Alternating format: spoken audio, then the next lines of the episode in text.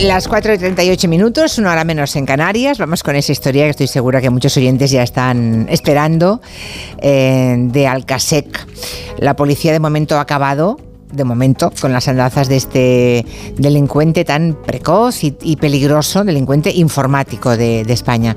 Es un chico que ahora tiene 19 años, que se hacía llamar Alcasec y que está en prisión, acusado de haber robado datos personales de más de medio millón de contribuyentes. Ahí es nada, ¿eh? 500.000 personas.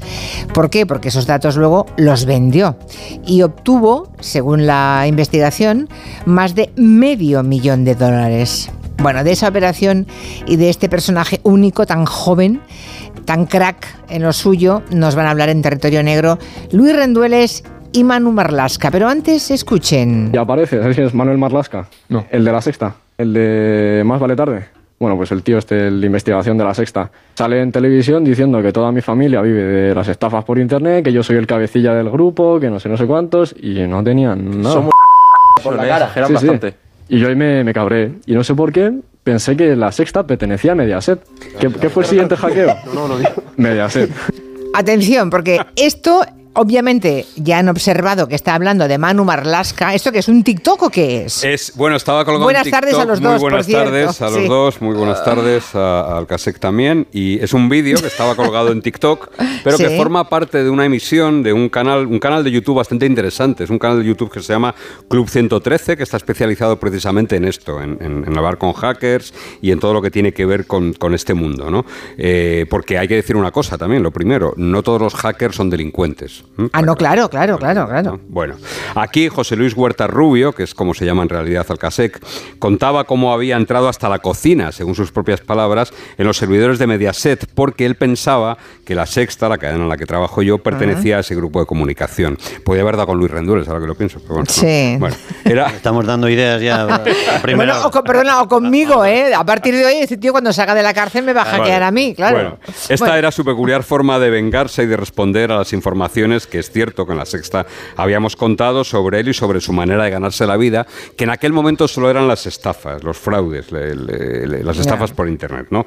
Ahora, Alcasec ha sido detenido en esa operación pausada, que es un trabajo de la Comisaría General de Información y ninguna tontería, porque concretamente ese trabajo lo ha hecho la sección de la Comisaría General de Información que se encarga de perseguir las intrusiones cibernéticas que ponen en riesgo la seguridad nacional. Bueno, vamos a ver cómo, por centrarnos, ¿eh? ¿Cómo y cuándo empezó esta operación? ¿Pausada? ¿Has dicho que era? Sí, pausada. Hotel en portugués. Vale, vale.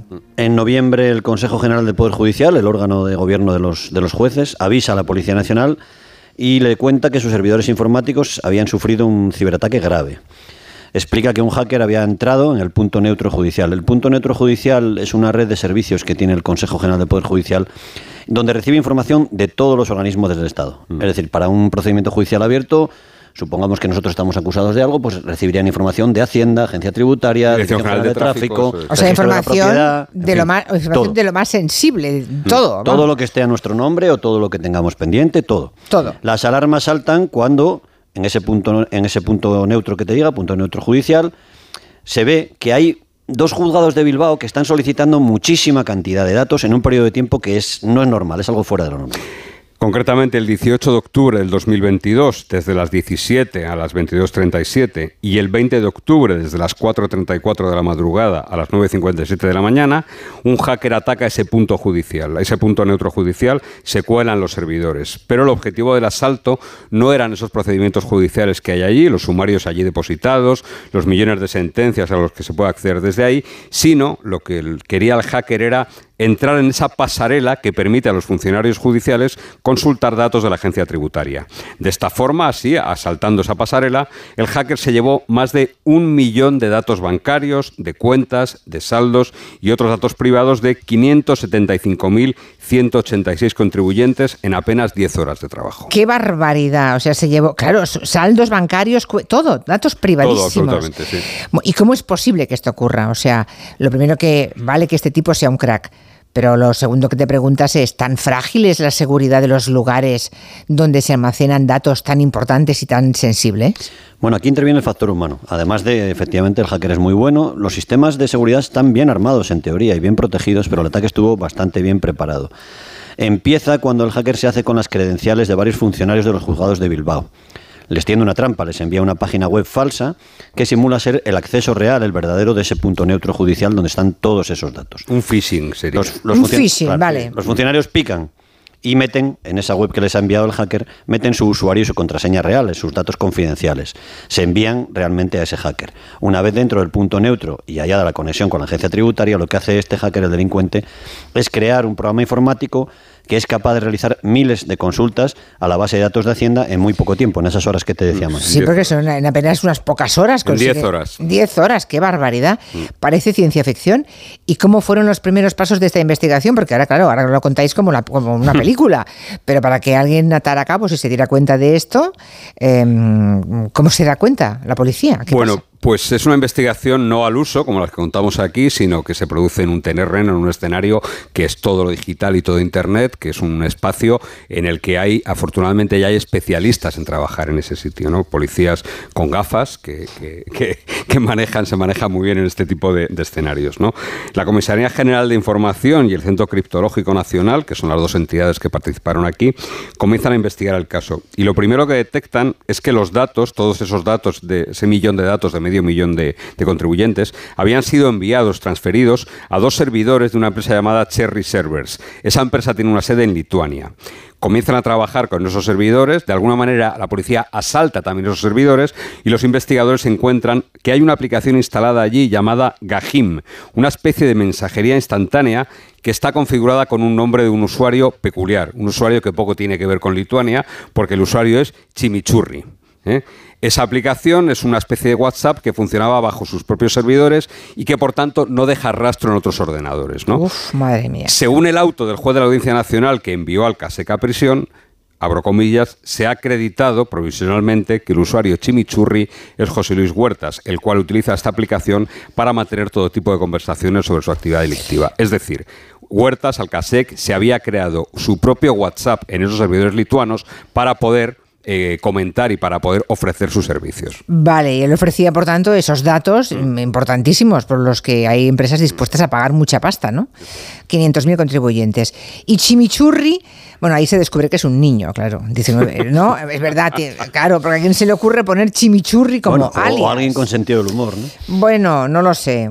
Pero, el caso es pero decís que fue una pista mm, que llevó a la policía a dar con él. Sí, porque por muchas máscaras con las que uno se proteja cuando, cuando hace esas cosas en Internet, todo deja rastro en la web, lo hemos dicho a veces, ¿no? Sí, sí, sí. sí. Este de Chimichurri fue uno de los rastros que dejó Alcasec, pero otro rastro fue Mango, porque ese alias, Mango, figura en la plataforma digital USMS como el que vendía la información que se había sacado de ese ciberataque al Poder Judicial mediante una base de datos bautizada como DB12 Fucking Crazy Bank, es decir, algo así como DB12, jodido banco loco o puto banco loco. Mango es el mismo alias que Alcasec usaba en un canal de la aplicación de Telegram que administraba y donde compartió documentación personal de sí mismo, como una autorización temporal que tenía para conducir, un informe de calificaciones de notas emitido por el Centro de Estudios González Cañadas o los datos de una tarjeta de crédito.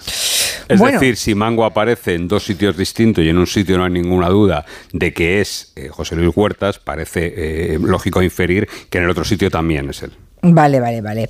Supongo que todo este robo de información, ingente robo de información, esos datos de más de medio millón de contribuyentes, eh, le suponían a él mucho beneficio económico este delincuente. Lo robaría para algo, claro. Por supuesto, aquí no hay altruismo de ningún tipo, ¿no? De hecho, Alcasec y su familia, según la investigación policial, llevaban un altísimo tren de vida, un tren de vida que incluía viajes, que incluía ropa cara, visitas a locales nocturnos exclusivos, coches y motos de lujo. Toda la familia también. Sí, la familia, la, madre, porque él, se crió sin padre, la madre sobre todo, vivían a todo trapo con gracias al dinero que proporcionaba Alcasec, a lo que aportaba Alcasec en casa, ¿no?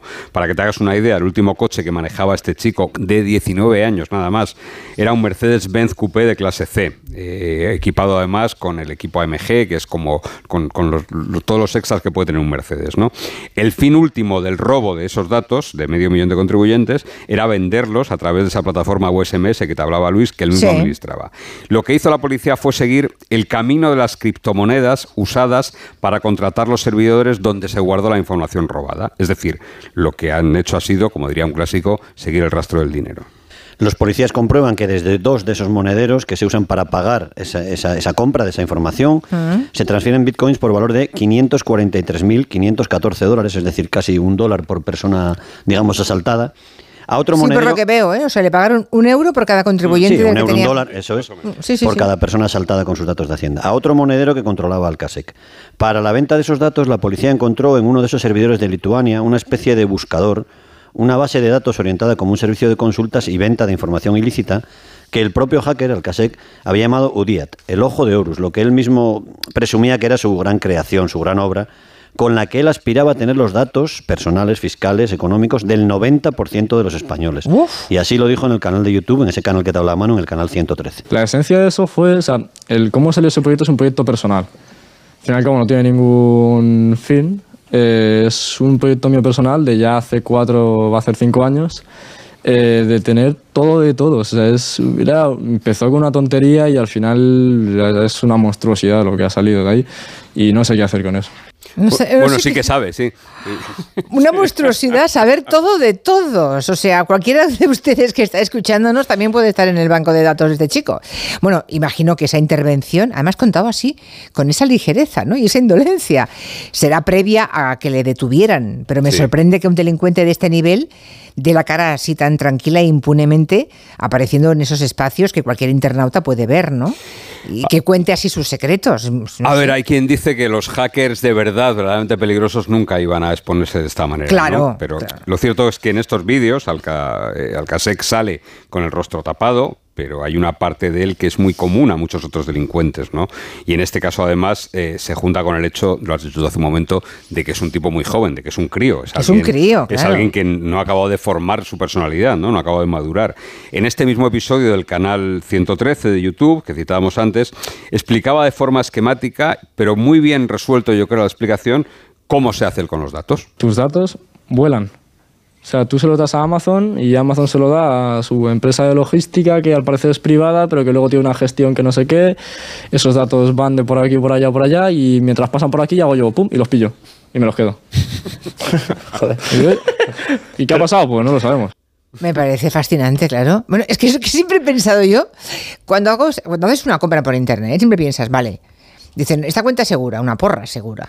O sea, eso va, va, por la nube, de la nube de, de, mí a la nube, de la nube a no sé dónde, de no sé dónde a no sé qué. Y me es que es evidente. Y si pasa el CASEC por ahí, Hombre, si pasa un tipo hábil por ahí, claro. Así que quédense ustedes con eso que decía, ¿eh? Los datos vuelan, queridos míos. Y siempre habrá quien se las ingenie, porque son muy listos para cazarlos al vuelo. Bueno, supongo que este chico, eh, José Luis o Alcasec, eh, va a pasar un tiempo sin intervenir en, en, en esas en las que interviene contando lo suyo porque le han mandado a prisión, ¿no? Un juez de la Audiencia Nacional. Sí, hasta ahora cada vez que había sido detenido era todavía menor de edad y era por delitos, como te decía Manu, con mucha menos carga penal que los que de los que está acusado ahora. ¿no? Alcasec podría enfrentarse por ese asalto al, al punto neutro judicial, a ese medio millón de españoles, a una pena superior a cinco años de cárcel, porque se le atribuye un delito continuado de revelación de secretos que está más sancionado cuando los datos personales se difunden o se ceden a terceros para ganar dinero, ¿no? con fines lucrativos, tal y como ha sido en este caso, según el mismo revelo. Además, Alcasec tiene, y leo textualmente el, auto de la Audiencia Nacional, importantes cantidades de criptomonedas que le permitirían disponer de liquidez suficiente para residir en cualquier parte del mundo, eludiendo así la acción de la justicia española. Es el argumento de José Luis Calama en, el auto de prisión. Entiende que esta medida de prisión provisional además impide al autor destruir al detenido posibles pruebas, y vuelvo a leer, manipulando los repositorios informáticos donde tiene depositados los datos objetos o actividad delictiva, así como evitar una posible reiteración delictiva. Cuenta, y esto está claro, con capacidad demostrada para repetir los delitos. Hombre, por favor, está clarísimo. Eh, y esta no es la primera vez que Alcasec es detenido, aunque según decís, en las anteriores, como era menor de edad, seguramente no pasó nada, ¿no? La penúltima vez fue en marzo de 2022, muy poco antes de cumplir 18, 18 años. La policía lo, lo consideraba el cerebro de un ciberataque al Ayuntamiento de Granada y también una consejería del Gobierno de la Comunidad de Madrid, dos instituciones a, a cuyos sistemas accedió junto a otros siete chavales jóvenes para cambiar la domiciliación, y esto tiene también su, su miga, la domiciliación de las nóminas de los trabajadores más cuantiosos, los que cobraban más. ¿Cómo Este- que cambió? ¿Qué, qué pasaba? Este dinero, unos 53.000 euros, lo desviaron estos siete chavales a dos cuentas bancarias abiertas con documentación falsificada. Después convertían ese dinero en criptomonedas. Alcasec pasó unos meses en un centro de menores de Madrid, en otro de Almería, y a las pocas semanas de ser puesto en libertad, planificó y ejecutó el último golpe, el del punto neutro judicial. Madre mía. Hoy este chico tiene 19 años, Mm. pero lleva, porque veo, dando quebraderos de cabeza a la policía. Bueno, y a muchas empresas, claro, desde que era joven. Sí, lo que está claro es que a Alcasec no se le puede negar el talento, ¿no? Aparte que es un autodidacta, es alguien que se ha formado a sí mismo. Lo que pasa es que el talento lo emplea para el mal, ¿no? Para el lado oscuro de la fuerza, digamos, ¿no? Lo que no sería extraño, no me extrañaría nada, es que dentro de poco alguien le convenza para que se pase al lado de los buenos. Claro, es lo que yo estoy pensando desde el principio. Este chico es una es un crack. Sí, Oye, evidentemente. yo le digo, una, una gran empresa que necesitan protección. Bueno, o el CNI, ¿no? o el CNI, por favor, que le contraten. O sea, lo- lo, lo- lo que está claro es que Ministerio este de chico. Hacienda, claro. Lo que está claro es que este chico ha de ganar mucho dinero. Eh, él empezó Porque su- si no lo puede conseguir de otra eh, manera, A los ¿no? 15 Claro. años empezó ya su actividad delictiva cuando hackeó, y esto no deja de tener gracia, hackeó, encontró un agujero en la plataforma HBO, en la plataforma de televisión, y creó 151.000 cuentas con dos meses gratis. Esper- Perdonen que me ría, ¿eh? porque es un delincuente. Que regaló por Instagram, además, él en su Instagram regaló. Y esto es lo que le valió el apodo de Robin Hood, que, hombre, hoy en día parece un apodo bastante discutible. No, pero Ya, en- en esos inicios sí que era altruista, lo Sí, hacía hombre, sí, simplemente claro. por probarse, como un reto. Yo recuerdo que también hackeó Bicimaz, que es el servicio este de alquiler de bicicletas caótico de Madrid. Él, él mismo contó que lo hizo a plena luz del día, una mañana de resaca, desde una de las máquinas que están en la calle. Cualquier madrileño que ese día intentó alquilar una bici, lo hizo gratis y vio una firma en el terminal que ponía hackeado por Alca. O sea que esos primeros hackeos es verdad que eran Robin Hood. eh, Sí. No tenía un fin económico. Igual es porque se estaba probando a sí mismo, pero desde luego tenía golpes altruistas, ¿no? Sí, eh, uno de los golpes más sonados de esos inicios, más que le dio más notoriedad, fue el que hizo al Burger King. Al Burger King? sí, porque ¿Qué le hizo? permitió a muchísima gente comer gratis. Vamos a escuchar cómo lo contó el propio Alcasec. Lo que hice en resumidas cuentas fue la máquina del el Burger King de al lado de mi casa. Puse la máquina que todo lo que pidiera saliera gratis. Lo puse en Instagram, eso se petó de gente, se petó, pero muy bestia. Y apagaron las máquinas y llamaron a la policía municipal para desalojar. Pero vamos, todo estaba gratis. Hay gente que se llevó cosas gratis de las máquinas. Y Es tremendo. Después, después de este ataque, eh, más o menos filantrópico, a la cadena de restauración, entró también, asaltó la Dirección General de Tráfico y se sacó varios carnés de conducir. Y en plena pandemia del coronavirus entró en- hasta, hasta el hígado, iba a decir, de la Consejería de Salud de Madrid y dio prueba de ello tal y como él mismo explicaba. bueno, después de, mm, de Burger King estuve quieto un tiempo y llegó cuarentena. Y en cuarentena a mí me entró curiosidad por, por, en- por sanidad. O sea, yo las cosas no las hacía con, no las hacía con maldad, solo que me entró curiosidad. Hostia, ahora que está todo sanidad, sanidad, sanidad, voy a probar a entrar a sanidad. Y entré también al sistema madrileño de salud. O sea, tenía acceso a todo. Podía hacer recetas, mirar historiales clínicos, podía hacer lo que quisiera. ¿Y fue para ti fácil o algo muy Fue jodido? muy fácil. Muy sea, fácil. Relativamente fácil. Subí de coña una historia a Instagram con la ficha médica de Abascal, pero con todo censurado. Solo se veía los datos administrativos, nombre y apellidos, y lo demás estaba censurado.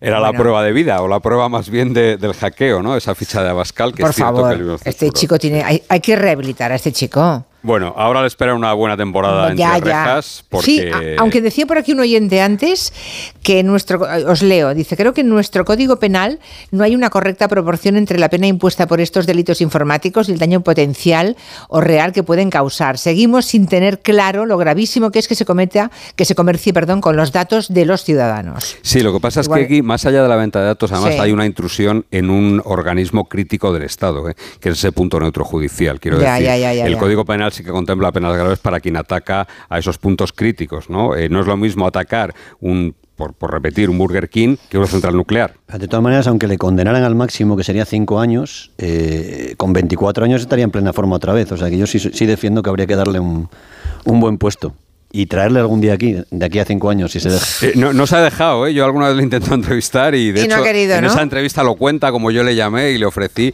y no ha querido, ¿no? Bueno, ya, pues, ya. Bueno, mientras no nos hackee cuando salga, que... Cambia las claves, yo lo voy a hacer. Sí, bueno, gracias por el consejo, qué tremendo. Pero está claro que si pasa al, al lado de los buenos de la historia, eh, puede ser tremendamente útil. No recuerdo qué compañía eh, española muy importante de una rueda de prensa después de un hackeo, hablo de bastantes años, ¿eh? y apareció el presidente de la compañía al lado de eh, sí, empieza el por hacker. T, empieza por T, sí, creo que era telefónica. Va, ¿sí? Y me sorprendió enormemente porque estaba el presidente de la compañía con esas corbatas nudo Wilson hasta arriba, doble, triple nudo, ¿no? Perfectamente colocado su traje tal, y al lado un tipo con el pelo largo, con barba de cinco días, Sí. y con unos vaqueros contando cómo lo había hecho, ¿no? Bueno, cómo la había salvado a esa compañía. Hace muchos años la Guardia Civil contrató a uno de los mejores delincuentes que conducía más rápido para enseñar a conducir a los guardias civiles. Pues eso, claro, hay por aquí algún oyente que se escandaliza. ¿Cómo es posible? Hombre, ¿de dónde cree que sacan este oyente que se escandaliza? Que dice, ¿cómo vais a fiaros de alguien que ha sido delincuente? ¿De dónde cree que sacan muchas veces las fuerzas y cuerpos de seguridad del Estado, de todas las policías del mundo, a expertos y los llevan a su lado? ¿O no, chicos? Bueno, además en este caso, eh, en este caso es un campo eh, vastísimo y que está todavía por Hombre, explotar, evidentemente. hombre, hombre, tú dirás. Mm. Bueno, pues nada, muy interesante conocer la historia de Alcasec. Gracias a los dos. Adiós. Gracias, Bien la luego. Semana Santa, por cierto. Bien, bien, Sí, bien. bien, vale, vale, es que no os he preguntado. Yo aparezco aquí otra vez, hola, hola, como si nada. Vale, hasta la semana que Adiós. viene. Adiós, un beso, adiós, adiós. Un mensaje